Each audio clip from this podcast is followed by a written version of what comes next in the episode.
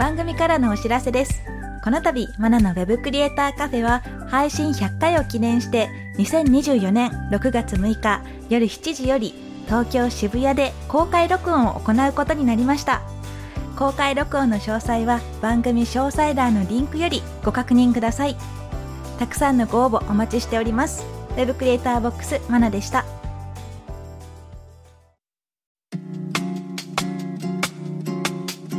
マナの Web クリエイターカフェ。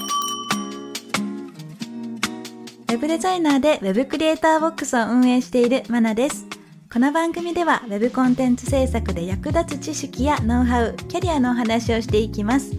今回のテーマはスクール卒業後の副業事情です。よくスクールを卒業した後、もうこれからどうすればいいんですかとか、生徒さんどういうふうに仕事されてるんですかというふうに聞かれることが多いんですが、じゃあ実際どうなのかなというのを今回はインタビューで聞いてみたいと思います。それでは今回のゲストをご紹介します。去年8月にテックアカデミーを卒業された井上さんです。井上さん、簡単に自己紹介をお願いします。はじめまして、井上と申します。テックアカデミーの初めての副業コースを卒業しました。関西在住の40代2児の母です。本日はよろしくお願いします。はい、よろしくお願いします。ちょっと初めましてなので緊張してるかもしれないですが、大丈夫ですか？はい、大丈夫です。はい、大丈夫です。よかったです。まずですね、テックアカデミーで副業コースというのがあるんですが、ちょっとこれを聞いてる人でなんだそれっていう方もいらっしゃるかもしれないので、最初に紹介しておきますと、テックアカデミーっていうオンラインスクールですね。こちらで HTML や CSS のコーディングをメインにしたコースがありまして、こちら卒業すると案件を紹介しますよと、そういった実践的なコースが用意されてます。そちらを卒業されたということですよね。はい。はい。じゃあまずですね、これまで経験されてきた仕事っていうのは似たような感じの仕事されてたんですかね。20代の、結婚前にデータベース周りのシステムエンジニアの仕事を5、6年してまして、結婚してからブランクもあっても、この間は全然何もそういう関係のものはしてなかったんですけども、はい、5年ほど前から在宅でウェブサイトのコンテンツ制作なんかをするお仕事をさせていただいて、はい、だんだん子供が手がかからなくなってきたので、空いた時間をもうちょっと収入アップに使えないかなと思いまして、ウェブ制作の勉強を始めようということになりました。あ、なるほどなるほど。では似たようなフィールドではあったけれど、ウェブ制作っていうものを本格的に勉強したのは今回初めてということなんですかね。そうですね。HTML が多分できた頃ぐらいに、はいはい、ちょこっとだけ触ったことはあったんですけど、本格的に仕事でっていうのはもうほとんどきっかけがなかったので。あ、なるほど。だったらもうだいぶ変わってますよね。そしたら書き方もなんか大文字だった頃とかです。そうですね。はい。ですよね。全然違いますよね。そしたらタグが大文字。そうです、はい、そうですそうです。そうですね。はい。ね、かつてはね大文字で書いてたんですが、今も全然違うような形になってるので、はい、もう本当に学び直したっていう形ですよね。そうですね。うん、そんな中でウェブ制作、他にも元の仕事に戻るとかいろんな選択肢あったと思うんですが、はい、ウェブ制作を選んだ理由っていうのは何かあったんですか？システムエンジニアやった頃の開発言語がもう古くなってしまって、今は全然使われてないものをメインでやってたんですね。なのでちょっとその仕事に戻ってバリバリ働くっていうイメージが自分の中でどうしてもできなくて、どうせ学び直しをするんだったら今はウェブかなと思いまして、で全く知らないわけでもないし、そうですよね、近からず遠からずというか、で今の仕事にもちょっと通じるところがあるので、結果的に本業も副業もどっちも良くなればいいなという感じで。なるほどなるほど。じゃあウェブの勉強しようってなった時にもう本当にたくさんそういったスクールがある中でテックアカデミーを選んだ理由っていうのは何かありましたか？結構いろんなところの体験とか資料請求とかさせていただいたんですけど、自分の中で対面の授業をされるところは、オンラインでも通うスクールでもちょっと時間的に無理だなと思って、もうそこは初めから候補には入れてなかったんですね。なるほど。で、隙間時間に、自分で好きな時間に勉強できるっていうところをいくつか選んで、その中から探してたんですけども、勉強する範囲が、自分の中で一番副業コースがしっくりきたなというのと、やっぱり卒業後の仕事の紹介が保証されてますっていうことを謳われてたので、うん、はい、初めからこう飛び込むにはすごく心強いなと思いまして、うん、それで選びました。あとはメンターさんにもいろいろ相談させてもらって、うん、後押しをしてもらったというか。あ、なるほど。そうですね。テックアカデミーの中のテックアカデミーワークスっていうのがあって、お勉強が終わった後に案件を紹介しますよと。で、一緒に学びながら案件を進めていきましょうっていうのがついているので、それがまあ、やっぱりイメージつきやすいですよね。そうですね。今後学んだ後どうすればいいのかっていうのが分かりやすかったですかね。はい。なるほど。わかりました。で、それで、テックアカデミーを受講して、副業コースを受けました。で、その後なんですが、はい、今実際にどんな仕事を受けてるとかって聞いても大丈夫ですか？はい。はい。テックアカデミーワークスさんから、まず模擬案件っていうことで、本当の実際に動いてるものに近いものっていうことで、うんうん、案件を紹介していただいて、それが初めだったんですけども、はい、そこから稼働中のサイトの更新作業とか修正作業であるとか、うんうん、デザインカンプを渡されて一から LP を組み直すみたいな仕事から、うん、あとは個人で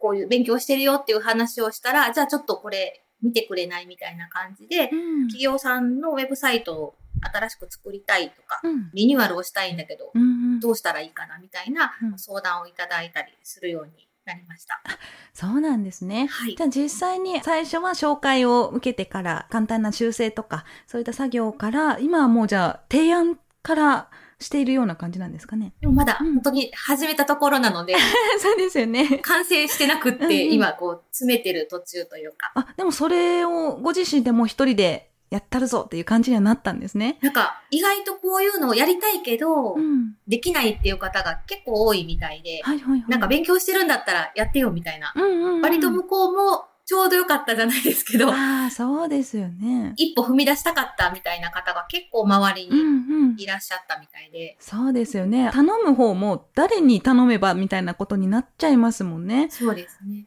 うんうん、じゃあやっぱりこう自分がやってますよと、ウェブデザインも制作とかも実はやってるんですよって声を上げることで、向こうから声をかけていただいたと。そうですね。お友達とかうんうん、知り合いでとか。そうですよね。やっぱそういったリアルなつながりの方がやりやすかったりしません？そうですね。クラウドサービスなんかに登録はしてるんですけど、はい、やっぱりなかなか競争率が高いというか、ね、なかなか難しいところもあるので、一つの案件になんかもう100人ぐらい応募があったりして、そうですね、これ成り立ってんのかなって思いながら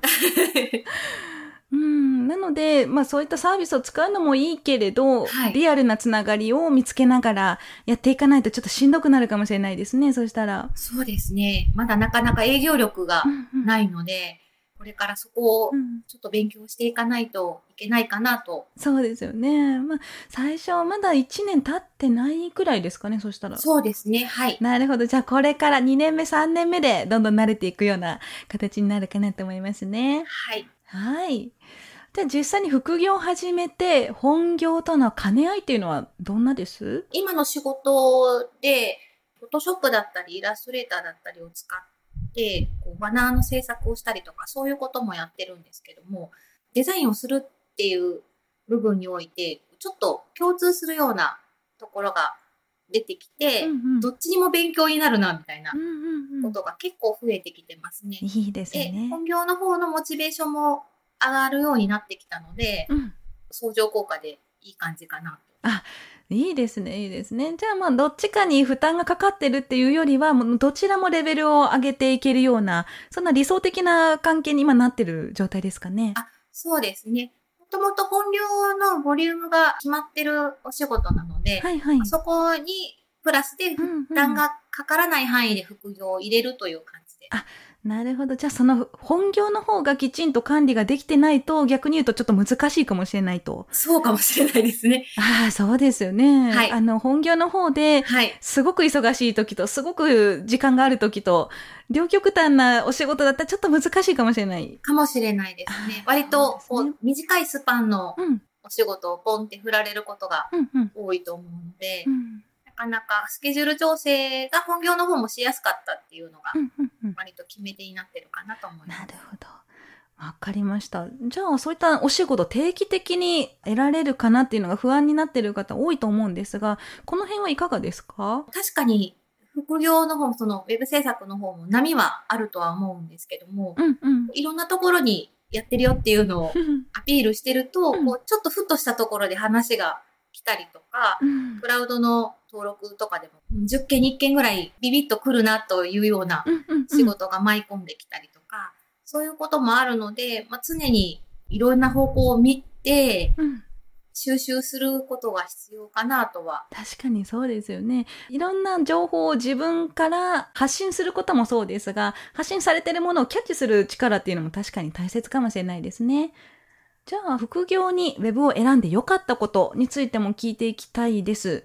でまずですね、先ほどお子さんもいらっしゃるとおっしゃってたんですけど、はい、仕事の環境とかって今いかがですか？もともと在宅で仕事をしてたんですけども、はい、やはりコロナ禍の時にすごく、やっぱり周りは大変で、そうですね、お仕事行けなかったり収入が減っちゃったりっていうのがあったんですけど、うん、私は在宅ですごく助かった部分がありまして、うんうん、でもう引き続きもう在宅で仕事をするんだったら副業も在宅でっていうことで、ウェブ制作の方を始めたんですけど、もともとやってたのもあって割とオンオフを自分で意識的に切り替えて仕事に入るようにはしてるので、子供たちも今仕事してるモードだなっていうのがちょっとわかるみたいなので、休みの日とかに仕事する時もそういう感じでこううまく家族と両立しながらはできてるかなという。あ、そこが大切ですよね。お子さんいるところだったら特にお母さんお母さんって言われても、今お母さん無理よみたいな言える状態じゃないとそれ分かってくれないとね、ちょっと難しいですもんね、はい、うんうんうん、なるほど。で、あとですね、皆さんが多分気になってる収入についてなんですけど、簡単にお伺いしてもいいですか？あ、はい。まだその収入という部分ではまだまだ物足りないというか、まだまだ頑張らないといけないところは、うん多いんですけども、今のところ月々こう少しずつでもお仕事をいただけてるので、うんうんうん、これを継続していってだんだんベースアップができればいいかなというふうに思っています。なるほどなるほど。今副業にされてるんですけど、ウェブ制作が本業になるっていうことも考えてはいらっしゃるんですかね？ゆくゆくはそうなってもいいなというふうには思ってるんですけども、うんうん、はい、まだまだやっぱり自分の力と営業力がやっぱり足りないので、うん、まずはその力をつけて、うん、しっかり営業ができるようにを今はしないといけないかなというふうに思っています。なるほど。確かにその副業を挟むことで自分ができることできないことが明確になるっていうのはいいかもしれないですよね。そうですね。うん。突然じゃあ私ウェブデザイナーになるって言ってフリーランスになるって言って突然なるよりは、一旦ちょっと副業を挟んでからやってみるっていうのはいいかもしれないですね。はい、うん、じゃあ実際にやってみてですね、こんな人におすすめだよとか、逆にこんな人にはちょっとおすすめしないかなっていうようなポイントってありますか？同じことを継続してできる人に向いてるかなと思っていて、かばり出すと新しい技術もどんどん出てきて、どんどん吸収していって新しいことをってなると思うんですが、初めの基礎学習の段階って割と単調なものが、うん、続いたりコピーして貼り付けてみたいな、うん、だからあんまりそういうのが好きじゃない人というか、続けて同じことができない人は無理なのかなというふうには思いました、うん、で私もちょっと飽き性なところがあるので、なんとかして飽きない工夫をどうしたらいいだろうっていうのを日々いろんなものを見たりしてるんですけど、はい、あとは自分の仕事のその成果物に対して自信がありすぎてもミスばっかりになるし、うん、自信がなさすぎても時間がかかってしょうがないし、うん、その辺はシステムエンジニアの仕事とちょっと通ずるところがあったんですけど、やっぱり自分がどのぐらいの実力を持ってるというか、うん、自分のポテンシャルをある程度把握を客観的にして、うんうん、第三者的に見ることができる方がいいのかなというふうには。確かにそれはウェブに限らないですよね。そうですね。ウェブだけじゃないですけど、仕事する上でこれができるできないっていうのをあまり自信たっぷりにやってて簡単なミスが続いてしまうという方もいらっしゃいますし、うん、それがウェブ制作だったら顕著に出るかなというところですかね。はい、そうですね。で、先ほど飽き性だというふうにおっしゃってたんですが、やっぱそういう方本当に多くて、飽き性だからウェブ制作が飽きなくて済むんですよみたいな方だったりとか、本当に毎日毎日新しい情報が入ってくるので、それで全然飽きずに楽しめてますっていう方もいらっしゃるので、そういう逆に飽き性な人の方がおすすめかもしれないですね。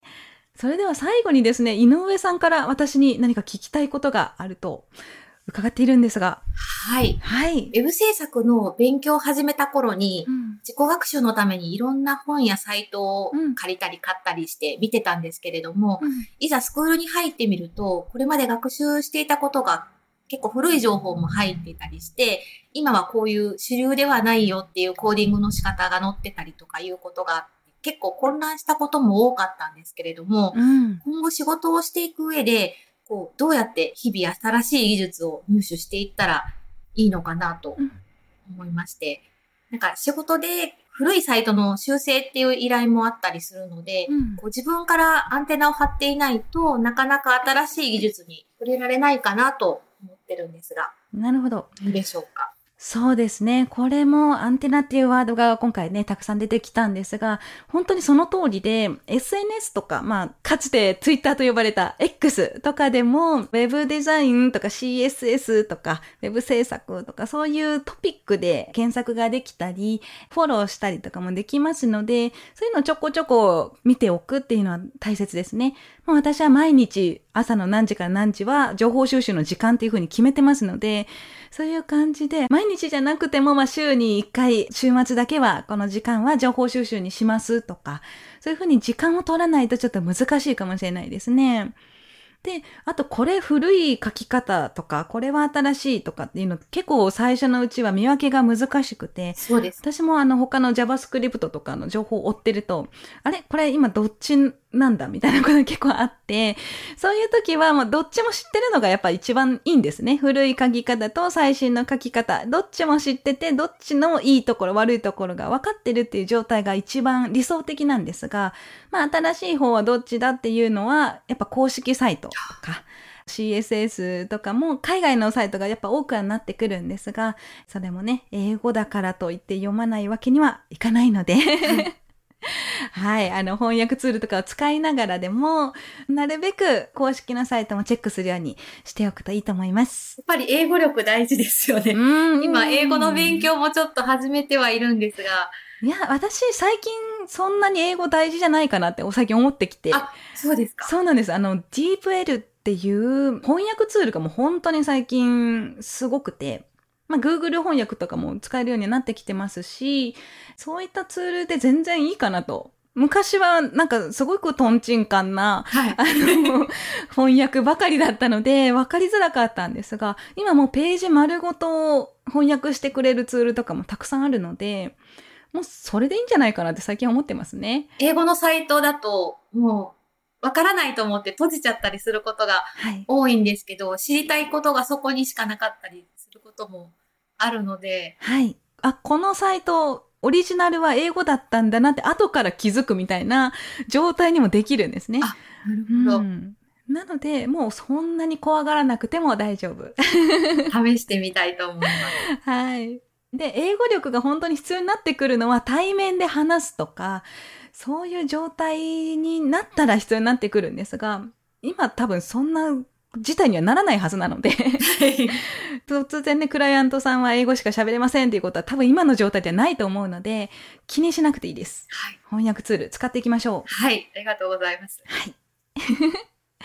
はい、それでは今日のテーマはスクール卒業後の副業事情でしたが、井上さん何か感想とかありましたらお願いします。すごく緊張したんですけど、共感していただけたというか、私だけじゃないんだなっていうのもちょっと思ったので、またこれからも頑張っていろいろ勉強してアンテナを張っていこうかなと思いました。はい、ありがとうございます。もし井上さんにお仕事を頼みたいなって思ったら、どういうふうにコンタクト取ればいいですか？一応 X はしてるんですけど、ほとんど今見るだけ。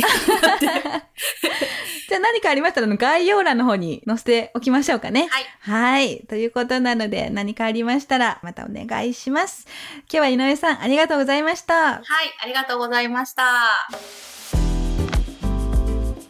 さて、この番組では感想や質問、リクエストなどお待ちしております。毎月最初の配信ではお便りの紹介コーナーもありますので、番組詳細欄にあるリンクよりお気軽にご投稿ください。X ではカタカナでハッシュタグウェブカフェをつけてポストしてください。そして Apple Podcast や Spotify の Podcast ではレビューもできますので、こちらにも感想を書いてもらえると嬉しいです。ここで私がメンターをしているテックアカデミーについてのご紹介です。テックアカデミーは Web デザインやプログラミングをオンラインで学べるスクールです。現役エンジニアや現役デザイナーからマンツーマンで学ぶことができます。副業案件の提供を保証するテックアカデミーワークスもあるので、ぜひテックアカデミーと検索してチェックしてみてください。またお会いしましょう。Web クリエイターボックスマナでした。